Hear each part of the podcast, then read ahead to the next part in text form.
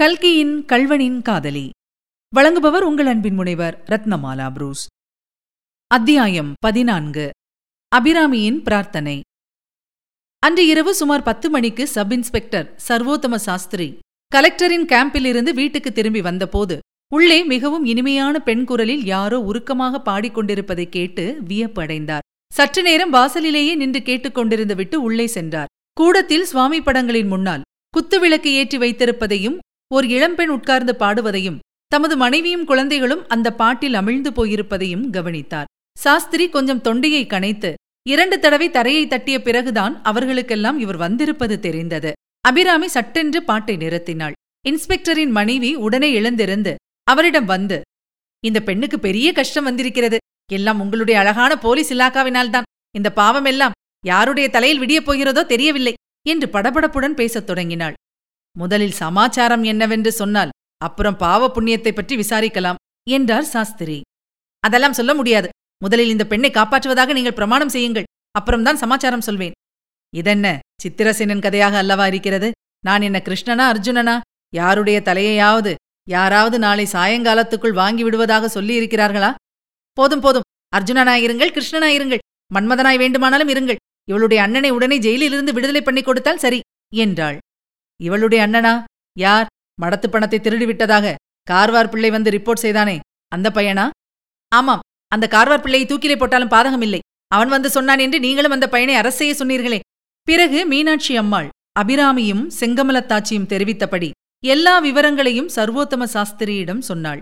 சாஸ்திரி எல்லாவற்றையும் கேட்டுவிட்டு அந்த சங்கு பிள்ளை பெரிய அயோக்கியன் என்று எனக்கு தெரியும். அவனுக்கு நல்ல பாடம் கற்பிக்கிறேன். பொய் வாக்குமூலம் கொடுத்ததற்காக பிடித்து தண்டித்து விடுகிறேன். முத்தையன் லாக்கப்பில் இரண்டு மூன்று நாள் இருந்தால் கூட மோசமில்லை. அப்படி இருந்தால்தான் அந்த அயோக்கியன் மேல் கேஸ் வலுப்படும். இந்த பெண்ணை சமாதானப்படுத்தி அனுப்பு என்றார். அதற்கு மீனாட்சி அம்மாள் ரொம்ப நன்றாயிருக்கிறது. இவள் எங்கே போவாள்? இத்தனை நேரத்துக்கு பிறகு? அண்ணனை தவிர வேறு நாதி கிடையாது இந்த பெண்ணுக்கு. இட்லி கடை சிங்கமலத்தாச்சி. தற்செயலாய் பார்த்து இங்கே அழைத்துக் கொண்டு வந்தாள். இல்லாவிட்டால் என்ன நேர்ந்திருக்குமோ தெரியாது. ராத்திரி இங்கேதான் இந்த பெண் இருக்க வேண்டும் என்றாள். இதையெல்லாம் கேட்டுக்கொண்டிருந்த அபிராமிக்கு முத்தையன் இப்போது உடனே விடுதலையடைந்து வரமாட்டான் என்பது மட்டும்தான் மனதில் பட்டது. மீனாட்சி அம்மாளின் ஆறுதல் மொழியினால் தேறுதல் அடைந்திருந்த அவளுக்கு இப்போது துக்கம் பொங்கிக் கொண்டு வந்தது.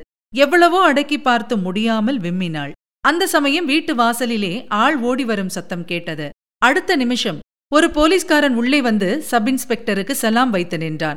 சப் இன்ஸ்பெக்டர் என்னடா இது தடபுடல்? போலீஸ் ஸ்டேஷனை திருடன் கொண்டு போய் விட்டானா? என்றார். இல்லை எஜமான். என்னடா பின்னே? ஒன்றுமில்லை எஜமான். ஒன்றுமில்லாததற்கா இவ்வளவு தடபுடல்? இல்லை எஜமான். என்னடா இல்லை முட்டாள்? தடபுடல் இல்லை எஜமான். இரண்டு கைதிகள் லாக்கப்பிலிருந்து எஸ்கேப் ஆகிவிட்டார்கள் எஜமான். என்ன? என்ன? நிஜமாகவா ஆமாம் எஜமான். குறவன் சொக்கனும். இன்று சாயங்காலம் அரசு செய்த முத்தையனும் ஓடிவிட்டார்கள் எஜமான். இதை கேட்டதும் இன்ஸ்பெக்டர் அவருடைய மனைவி அபிராமி மூன்று பேரும் திடுக்கிட்டு போனார்கள். ஆனால் அவர்கள் ஒவ்வொருவருடைய உள்ளத்திலும் இந்த செய்தி வெவ்வேறு வித உணர்ச்சிகளை உண்டாக்கிற்று. பாவி பயல் காரியத்தை கெடுத்துவிட்டானே என்று நினைத்தார் இன்ஸ்பெக்டர். கான்ஸ்டபிளை பார்த்து போ ஓடு. உங்களையெல்லாம் முதலில் தொலைத்துவிட்டு மறுகாரியம் பார்க்கிறேன் என்று கூவினார். அவன் போனதும் உள்ளறையில் இருந்த ரிவால்வரை எடுப்பதற்காக விரைந்து சென்றார். மீனாட்சி அம்மாளின் மனத்தில் பெருங்கலக்கம் உண்டாயிற்று. முத்தையன் ஓடிப்போனதன் விளைவுகளை நன்கு அறியவில்லை என்றாலும் ஏதோ விபரீதம் நடந்துவிட்டதென்று மட்டும் அவளுக்கு தோன்றிற்று. பேதை பெண் அபிராமியோ அந்த செய்தியை கேட்டு பெரிதும் சந்தோஷமடைந்தாள். தன் அண்ணன் ஜெயிலிலிருந்து தப்பித்துக் கொண்டு போய்விட்டான் என்பது மட்டுமே அவளுக்கு தெரிந்தது. அதனுடைய பலாபலன்களை அவள் என்ன கண்டாள்?